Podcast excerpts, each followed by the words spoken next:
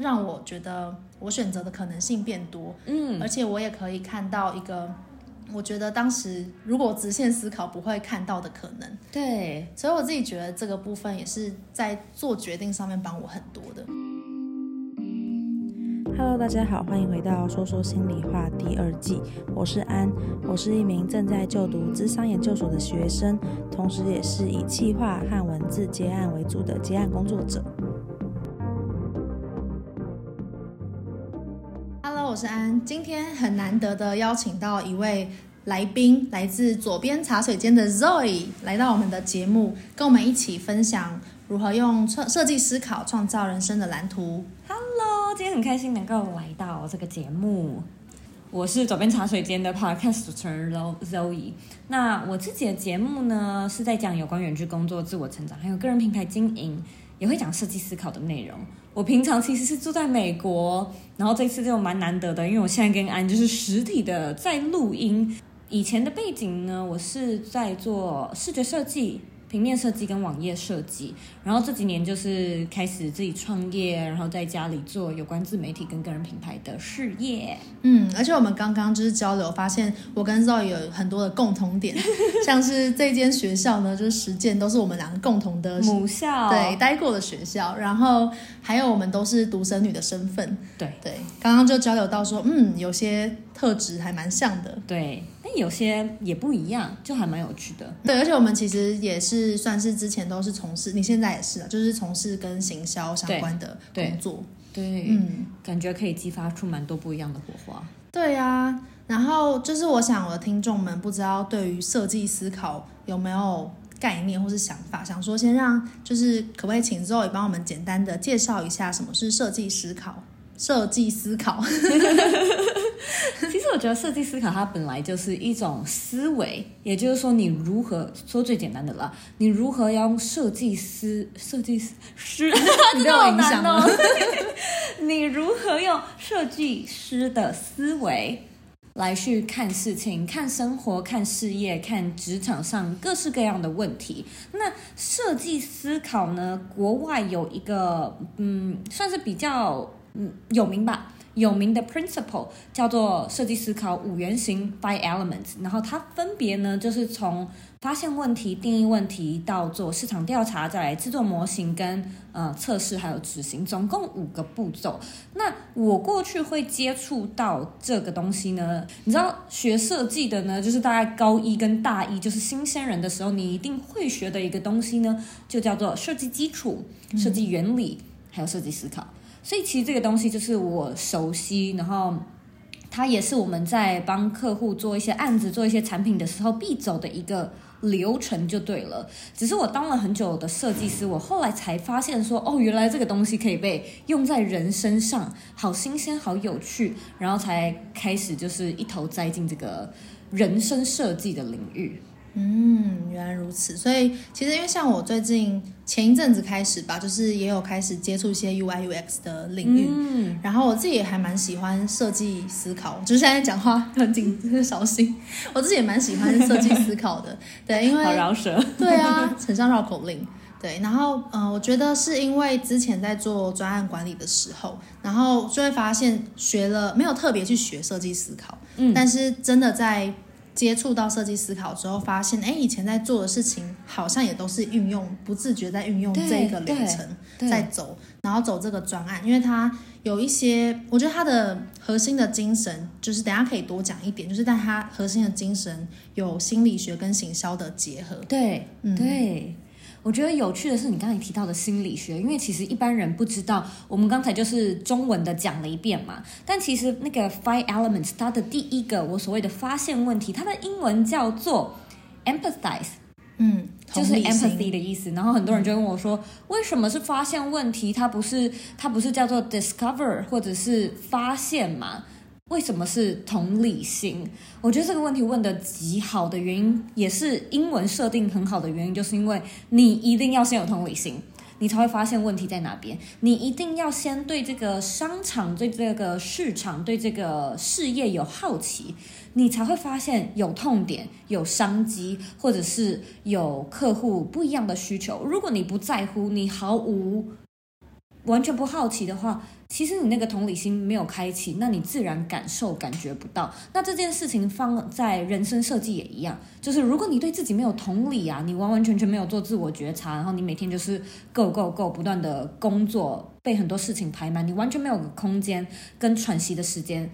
你就也没有办法把同理心放到自己身上，因而发现自己怎么了。嗯，我觉得其实这个同理心确实就是他在定义问题上面可以帮助很多，因为我们有时候，我觉得原因是因为我们很多时候会用自己的观点去看待事情，然后它是很主观的。对。然后唯有当我们真的换位到，假设今天我想要讨论的议题是可能我跟我的主管的冲突，可是我如果只站在我自己的穿我自己的鞋，然后去看我主管，那一定是充满 bias 的啊，对对对，偏见的。对。然后，所以当你换到你的主管的时候，你用他的身份，你走一遭，那用他的眼光看待我，然后也许你会发现，哦，原来这个冲突来自哪里，所以我对问题的诠释跟理解，它就会扩张，嗯，就能够用更全面的方式，或是稍微客观的方式去定义这个问题。对，因为其实我知道你也有在问说，设计思考到底怎么样去改变我们自己的生活，可是你仔细观察，生活中各式各样的事情，都是因为我们只站在。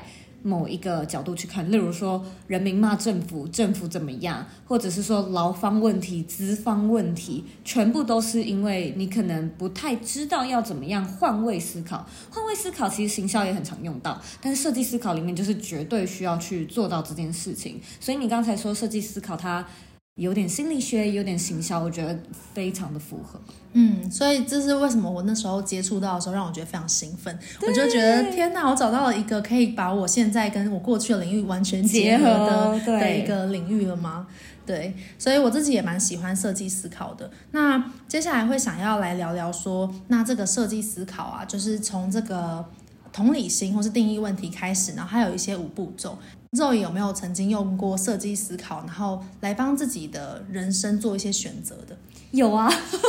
我就是一个设计思考的实践者，实践者跟白老鼠。就是当我知道有这样的一个，我其实是看《Designing Your Life》这本书里面才知道的。那过去因为我有背景，只是我都在帮客户设计他们要的东西，他们要的产品。我是看了书之后才发现说，哦，原来我可以试在我自己身上，所以我大概花了一两年的时间去测试跟实践，这中间包含市场调查嘛，也就是你真的是需需要去收集素材、收集线索、收集灵感，然后问人、找资料、看书、上课，各式各样，其实我都做过。然后在自己的身上，你会发现需要一段时间，那。Maybe 三个月之后，有一些东西你会觉得，哦，OK，我适合，那我继续走下去。我看到一些结果了，所以我可以就是火力全开的继续往这个方向前进。又或者是你会知道说，哎，其实我是真的试了，那我不适合。然后我至少是有经验的，所以我试过了，也不是完完全全平白无故的在还没有尝试之前就放弃这样子。嗯，所以我试了蛮多种改变，包含我觉得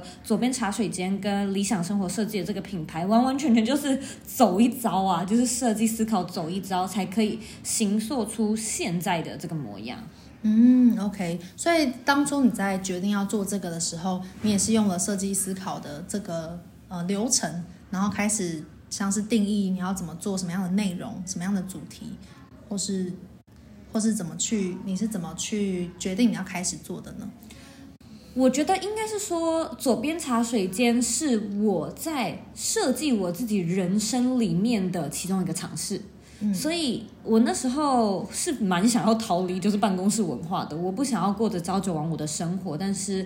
就我当时的能力跟我所及的知识，我只知道我好像只能做 SOHO 族，我好像只能自由接案，因为那时候远距工作这个词也不流行，就不像现在这样子，所以我不太知道我自己还有什么样的选项。那我看到了《设计思考》这本书之后呢，我发现这个环节就叫做发现问题，就是你意识到了。然后你也许还没有一个确切答案，知道就是有什么样的解方，但至少你对自己有同理心，所以你觉察了嘛？你觉察了之后，我就开始走定义这一关，就是第二个步骤 define，就包含说，诶，那嗯，我到底想要什么样的生活？具象化来说，条列式来说，应该我想要达成的目标跟条件到底是什么？你就是很仔细的去写下来。那为了达成这样的目标跟条件，我需要做什么事情？所以这个就是我刚才说到的市场调查这一关嘛。那市场调查完了之后，左边茶水间比较像是在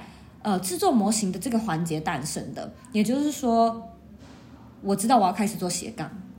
我知道我想要创业，可是我现有的资源，包含说可能钱也不够，时间也不够，我不太能够直接去试。所以市场调查的这一关，它其实就是要求你要去设计一个适合自己的 MVP 嘛。嗯，所以我就想说，对啊，我可以做什么？我好像可以做 Podcast，我好像可以干嘛干嘛。所以左边茶水间就是扮演了其中一个尝试的角色。可是除了这个之外，其实很多人不知道，我那时候人在洛杉矶，我还试了很多事情。包含呢，我有去在当地就是接一些呃网页设计的案子，然后呢，我还去瑜伽教室做志工，所以除了左边茶水间，我也铺了其他的路。我就有在想说，要不要当瑜伽老师啊？要走这条路吗？还是要试其他的？那其他那些事情呢，就没有像左边茶水间这么的成功，然后也继续坚持下去。可是这就是市场调查的环节跟测试还有执行的环节嘛，就是你真的试了。然后有些东西你会舍弃，有些东西你会坚持下来。嗯，OK，蛮蛮蛮不容易的一段历程呢，就是好像一一个在从很未知，然后还不确定的过程中，慢慢逐步去理清，然后找到方向，然后建立起来。像刚刚 Zoe 提到的那个 MVP，就是最小尝试成本，对，就是我们先建立一个哦，我这样失失败了不会太痛的一个尝试，对对对对对对，跌了不会太太。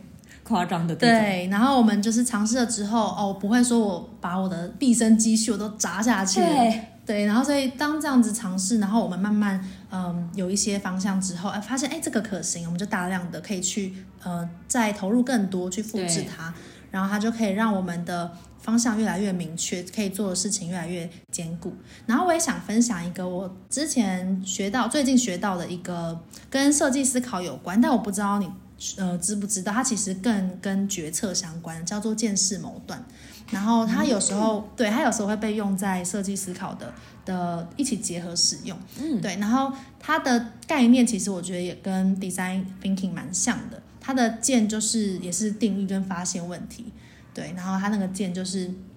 客观的去陈述那个问题是什么。嗯，对。然后识就是识别的识，它它的识就是你怎么去。理解这个问题的成因，嗯，就是你觉得这个成因，辨识的是对，就是对它的嗯成因有哪些，然后可能是为什么，然后再来就是谋谋，就是很像是战争谋略的那个谋，嗯哼，对，然后所以谋是你。发想出你觉得所有对你所有针对你上述的成因去扩展出来可能的解决方案，然后这个部分其实就很像是我们在行销做那个 brainstorming 的时候，我们是就是用枝状图散开发散性看任何可能，对，然后我们就不评价每一个可能性，就是我们可以去想说，哎，这个我们不会去说啊，这很愚蠢，这不可行，我们还不会想那么多，我们就是列出所有。可行的方案，嗯哼，然后甚至这个时候你也可以找别人讨论，对，然后让他们用嗯、呃、不同的观点，的时候可以去突破你盲点的方式，嗯哼，全部都列出来。然后断的话就会开始针对，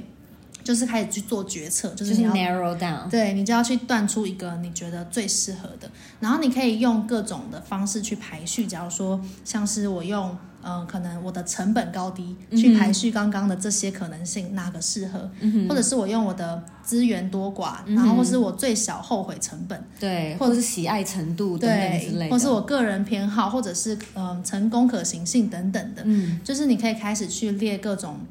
不同的排序，然后去做出分析，然后它当然也有很多个人主观价值的东西牵涉进去，但是在这个过程中，我觉得它可以帮你很。聚焦到，就是让你可以把一些东西慢慢去逐步理清。嗯哼，对，因为像我前一阵子就是有用这个这一套方式去做的一个选择是，呃，我那时候也是就是七八月的时候从从美国回来，嗯，然后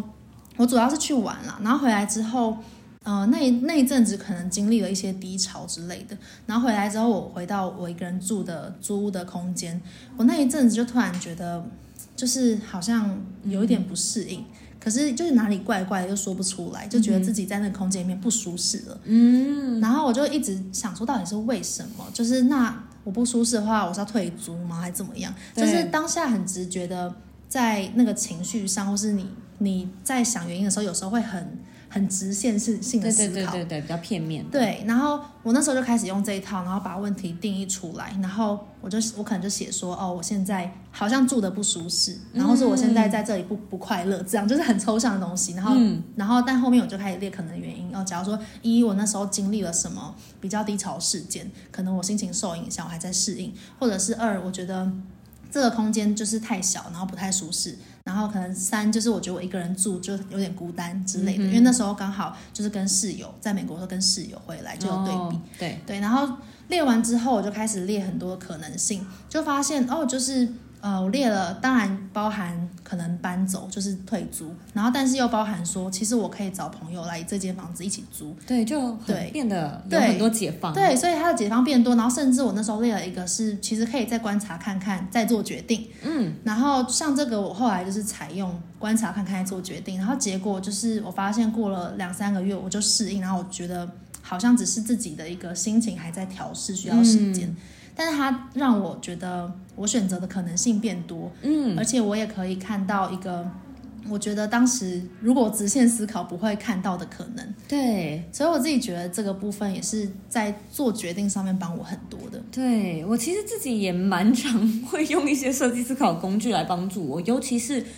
嗯，像你可能是遇到一个难点，然后我最喜欢利用的时候，是我遇到一个两难的时候。就像我们其实刚才，嗯，安也有上左边茶水间，然后我们有聊到一个议题是二选一，能不能够寻找第三选项？然后我觉得这个东西用设计思考的工具极其适用。真的吗？你什么时候就是有被迫面临要二选一，然后你做出第三个选择的时候吗？像是我刚才说到那个新创的案例，嗯，就是呃跟听众说一下，就是我们前阵子呢团队里面就有点在思考说，嗯，有点想要来搞个新创团队啊，然后想要就是有一些新的想法，想要成立一个比较大的规模的公司。但我们团队里面呢又一又是一群就是喜欢慢慢生活的人。所以，我们一听到新创的时候，其实我们下意识的呃刻板印象就是好累哦，节奏好快哦，就是不想要这么的爆肝，但。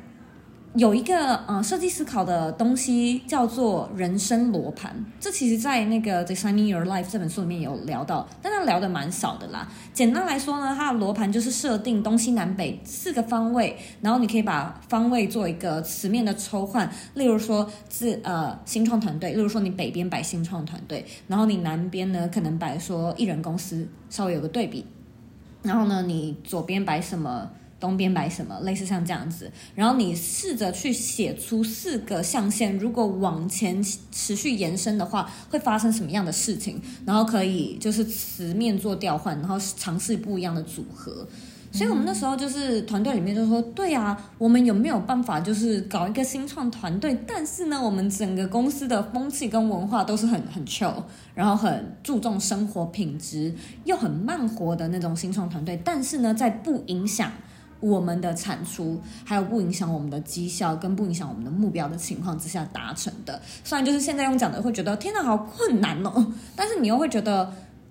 虽然市面上好像的确还看不太到太多的案例，但这并不代表你不能够去创造这样的可能性。所以其实设计思考，我觉得我经常形容他会说。呃，设计思考它里，它就有点像是一个铅笔盒。铅笔盒里面呢，有圆珠笔、有铅笔、有橡皮擦、有尺等等之类的东西。然后每一套工具，它就有点像是里面的那把尺或者是那个橡皮擦。所以可能就是有刚才说到的什么人生罗盘呐，然后有按刚才说到的方式或者。可能听众也听过什么奥德赛计划呀，嗯、等等之类的，它就是有点像里面的其中一套工具。你看你那时候卡的点是什么，然后时间长是一个五年五年的 plan 呢，还是只是像刚才说到的卡一个两难的关卡，然后找到适合的工具来用。嗯对，就是它其实有一些循序渐进的方法，或是有一套思考的架构，然后可以帮助你去用更全盘的方式，或是不比较不局限的方式去想事情。对，嗯，因为我觉得它很，就是设计思考很大的价值，就是可以帮助你发散再聚焦的这个过程。对对对。嗯，那你觉得就是设计思考啊，它最适合在什么样的情境跟状态下使用？因为你刚刚有提到像是两难嘛，嗯，你觉得还有就是怎么样的嗯状况下你会很推荐用这种方式去想吗？我觉得迷惘的人很适合哎、欸，对我刚刚也在想，对，我是想说，嗯，应该是真的要推荐，因为其实我自己也有在教设计思考相关的课程，然后我觉得设计思考它很它很抽象，老实说，就我刚才讲的那些 five elements，可能有一些人就觉得。哈，市场调查是要调查什么？嗯，我今天连要看什么书我都不知道。我如果找到一些可以来问的人，要问对问题也是一个很大的关卡，因为如果问错的话，可能也没有帮助嘛。所以我会说，好像它是一套工具，但是你真的要实做了，你会发现无论结果是什么，都会好过迷惘。嗯。确实，因为我觉得有时候光是把在你脑袋的东西，就是你把它写下来，对对对对对，然后把它具象化，其实就已经可以让你看一看说，说哦，我到底在想什么，就是我到底纠结的是什么。对，因为很多时候我们好像是卡在我们脑袋里面，像我前阵子也是，就是事情超多的时候，我就觉得。我就觉得那个心情整个被影响到，我不想做事。我不知道你有没有这样的经验？有，而且我觉得很多时候啊，我很爱举一个例子哦，就是身边呢，你有没有这种朋友，就是他经常会来跟你抱怨一些东西。然后他抱怨的东西都差不多，然后他不改变。哦、对，然后就是我男朋友怎么样，我主管怎么样。然后你可能一开始很好心，你会跟他讲说，哦，其实你可以试这个试那个，但是他不改变。然后可能讲到第三次，你就会觉得不要再来烦我了，我也不，我也懒得跟你说了。我觉得听众的身边一定也会有这样的朋友，但我觉得他这些人就是极其适用啊，你非常适合来使用设计思考，然后真的把这个流程走一遍，你就会 不会这样子鬼打墙。嗯，对，我那时候其实光是。呃，我后来的解方解方就是我那时候压力很大，我什么事情都没办法做，就我心情太就是太受到影响，我就是只想要报复性熬夜啊，报复性耍废啊，报复性打手游啊。然后我后来就觉得这样真的不行，因为你就是 deadline 就在那边，然后我就开始把我要处理的事情，我就只是一件一件打下来。嗯，然后打下来之后，我就发现哦，好，那我至少现在我知道有哪些事情要做，就是有一点把它具象化的那个过程，就把。我脑袋里面纷乱的东西，先有一个出口的感觉。嗯，对，所以我觉得就是从这个把它具象化的过程，然后到后面如果有一套思考方式的话，也许它也有一个让你觉得比较放心，觉得哦，好像我可以按照什么流程慢慢理出头绪的感觉，对，比较踏实啦。就是你会，我觉得所有的不安全、不安定，然后不确定要怎么做，那些迷惘都是因为你想象不到那一步。而且我会觉得，有的时候我们站在 A 点，我们顶多看到的是 C 点，然后你要前进到 A，前进到 B，你才可以看到 D 跟 E。所以你现在如果去想 D、E、F 之后的事情，你就会很迷惘。所以一定要事先就是稍微描绘出 B 可能长什么样子，C 可能长什么样子，然后不要太急。就先到 B，再到 C，然后再慢慢来，你就会感觉比较没有那么不舒服。嗯、对，就是目标是很难一触可及，可能要设定一些可行、可行性的目标。那你觉得，就是像是设计思考的，不管是它的核心精神或价值，你觉得有没有帮助你在面对一些失败的经验？有一个例子不太像是面对失败，但它的确是一个，嗯、让我自己很焦虑、很怀疑的一个点。就是呢，我曾经很想要到澳洲打工度假，但反正林林总总的事情呢，我最后可以说是因为钱不够就没有去，然后可能家人也反对，所以我那时候是带着一个很报复性的心情，觉得说家人反对，那我就证明给你们看，我可以靠自己的力量。然后去完成这个我想要到澳洲打工度假的梦想，所以我其实大学的大概大一跟大二那段时间吧，我花了很多力气，就是在做打工跟存钱这件事情。然后快要到就大二结束的时候，其实我已经存到一笔钱了。其实我已经可以去完成我那个想要去澳洲打工度假的梦想，而且我原先的计划呢，跟我爸妈会有这样的争执，就是因为我完全不想要念大学，然后我是非常想要呃直接休学的去。在高中一毕业就去做这件事情，那那时候因为家人的不赞成，所以对我而言，我就有点被逼迫着上大学的感觉。我心里就觉得，只要我一存到钱呢、啊，我就退学了，我就不要念了，反正这也不是我想要走的路。可是当经过两三年之后，我真的到了那个可以去做的点，我反而很犹豫。然后那种犹豫为我带来一个很焦躁不安的感觉，就是我曾经那么努力，就为了这个目标，就为了这个梦想，然后我花超多时间在打工赚钱的耶。那我现在赚到了，那为什么我反而有点质疑我的这个目标？所以我花了设计思考蛮多的自问自答，自己厘清，然后去尝试知道说究竟为何。可是。那个时间点，其实我还不算是对设计思考有透彻的了解。我只是现在回头看，我会觉得我当初做对了很多设计思考应该要做的事情，例如说向人询问啊，找人倾诉啊，然后自我觉察啊，或者是可能也会冥想啊等等之类，看书什么的。那后来我意识到一件事情，就是其实我那时候要去澳洲，也不太是因为真的想要做这件事情。我只是想要逃离台湾，我只是想要不去面对那个在台湾书可能读得很不好的自己，我不想要面对传统的教育体系，所以到底究竟是不是去澳洲，它不是最重要的，而是逃离这个我需要去面对的现实。所以，当两三年之后，我发现我好像重新在这个现实世界里面重建起自己的自我价值，重建起自己的自信之后，我好像就没有逃离的必要了。所以呢，我反而就是真的要离开台湾去澳洲的时候，我很犹豫。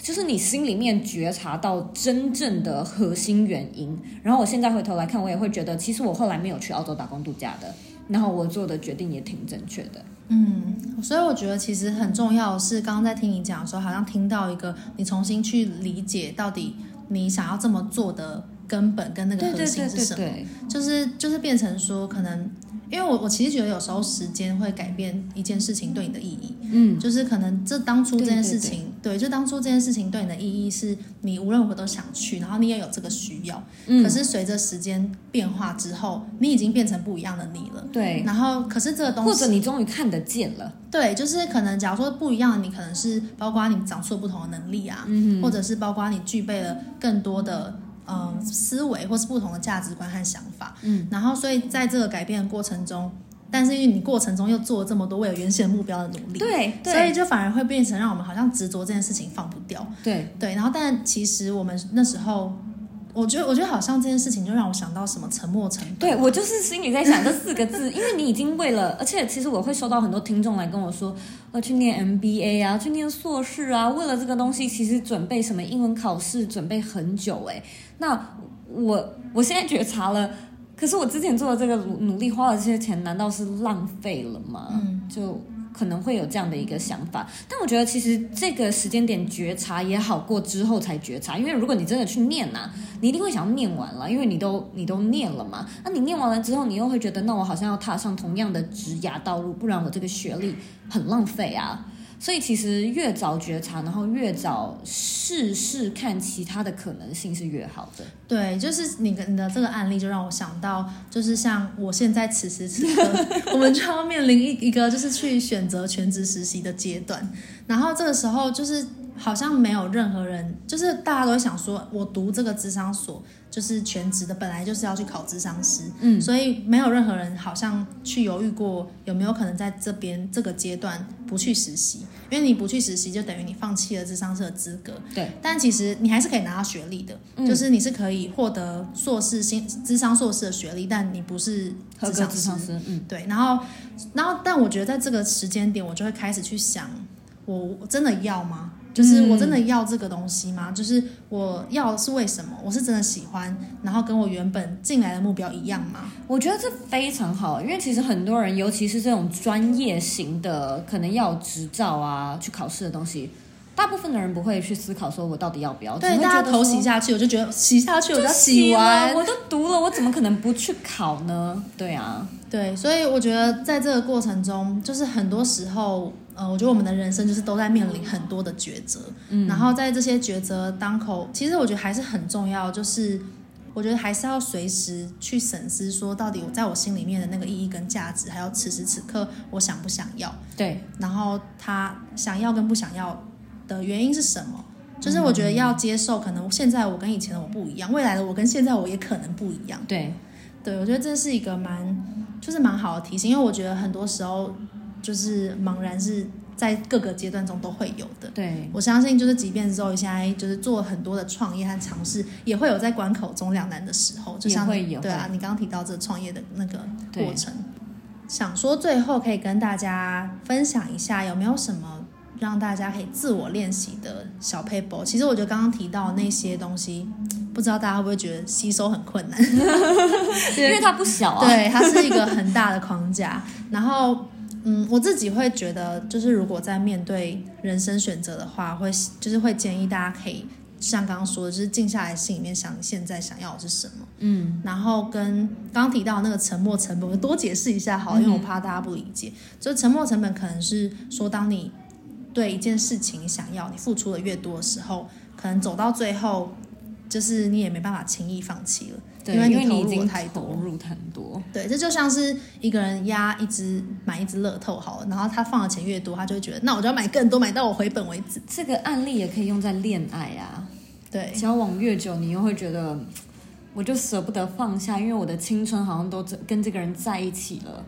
对，恋爱也会有成本。对，然后还有一些不好的工作，可能就觉得我都已经工作了这么久，然后我的年资累积了这么多，然后还有我的年终或什么的，对，就就不想放弃。对，但其实也许就是那个不想放弃，是你担心他的损失。就是你的注意力的焦点放在这个损失，但是其实你没有看到的是，就是损失之外，你去做别的选择，你可以创造的可能性。嗯嗯，你刚才提到说有没有什么小练习是可以在日常中就是自己来试试看的？然后我脑中就想说，天哪，真的都不小哎、欸，就是我都是大练习。对对对，我要我要介绍好像都大练习。我我有想到一个啦，这个东西叫做五个为什么，然后他好像也写过书。嗯，好像是行销里面的 five why five w，好像是，哎、欸，不是不是不是，那个 five w 好像是有哦、what what，对，那行销类的、嗯、五个为什么很简单，就是呢，你针对一个现在正在卡的症结点呢，问自己五次为什么，然后一层一层问。呃，在设计思考上面，也有些人会称它为多层次剖析法，但我们就记五个为什么就好了。也就是说，我为什么不想要去上班？然后你可能会有个原因嘛，因为我觉得见到老板很讨厌。嗯、呃，为什么？所以是为什么见到老板很讨厌？对，然后你可能就会说，因为老板对我的态度不好，然后怎么样的？我你为什么会讨厌老板对你态度不好？对对对，就是至少要问五个。其实我觉得你可以持续的问下去，但是五个是一个 minimum。嗯，然后你就是可以用这样的方式来稍微做一个小小的觉察，嗯、比较简单一点。这跟我刚刚在我，因为我刚刚跟 Zoe 在 Zoe 的节目上有录一集，然后跟我刚刚跟 Zoe 提到的我的哲学家思考很像，哎，就是会说那种剥洋葱式的问法，对对对对对对，或者是剥茧，对，或者是像苏格拉底的产婆法嘛，就是他会就是说你会一直透过。呃，我是一个无知的人的方式，然后一起去问，对，然后不带任何眼光和既定框架的，嗯哼，然后让这些答案自然的出现，对。对，然后总有一天你会到达这个核心，就是你会发现，哦，原来我真正在意的是什么，嗯，对，因为在心理学里面，呃，我们其实也会举例来说，像是萨提尔的冰山好了，对，我们也会一层一层的，对，就是我们会从假如说行为。然后，呃，你的理解，你的想法，嗯哼。然后，假如说有一个人，他，嗯，他就是说我这个地方做得不好，嗯，就是他给我建议，客观行为上给我建议，所以这是外在的行为。然后我的理解是什么呢？有些人我的想法，举例来说，可能觉得，哦，他在批评我的东西，所以这是我的想法。嗯、想法后面有感受，嗯、感受是他在批评我的东西，所以我觉得很挫折，或是我很伤心，嗯、或是我很累，然后。想法就是想呃感受下面他有呃期待，就是可能我期待我自己是完全做对的，嗯，然后我是好的，然后期待下面还有更多，就是可能渴望，嗯哼，可能我我其实渴望是被被尊重、被，被对被在乎、嗯、被被爱，或是被关心、被肯定，嗯哼，对，就是它是也是一层一层的往下，所以我在想那个为什么也让我想到他。就是从上到下有一个，或是从外到里，就是通往那个核心的东西。对对。所以其实只是一个事件，但是你往下到核心，你会发现哦，其实我真正想要的是被肯定，然后被接纳。但是从这个同事给我建议的过程中，我就经历了一大段内心的历程。对。那我觉得蛮有趣的啦，就是大家也不用把设计思考或者是心理学讲的想的好像很困难或者是很遥远。就是透过你书写一下啊，或者是散散步，因为其实我日常中还蛮喜欢散步的，就是散步，甚至是洗澡的时候，可能就闭上眼睛想一下，然后自问自答，就真的是跟自己对话，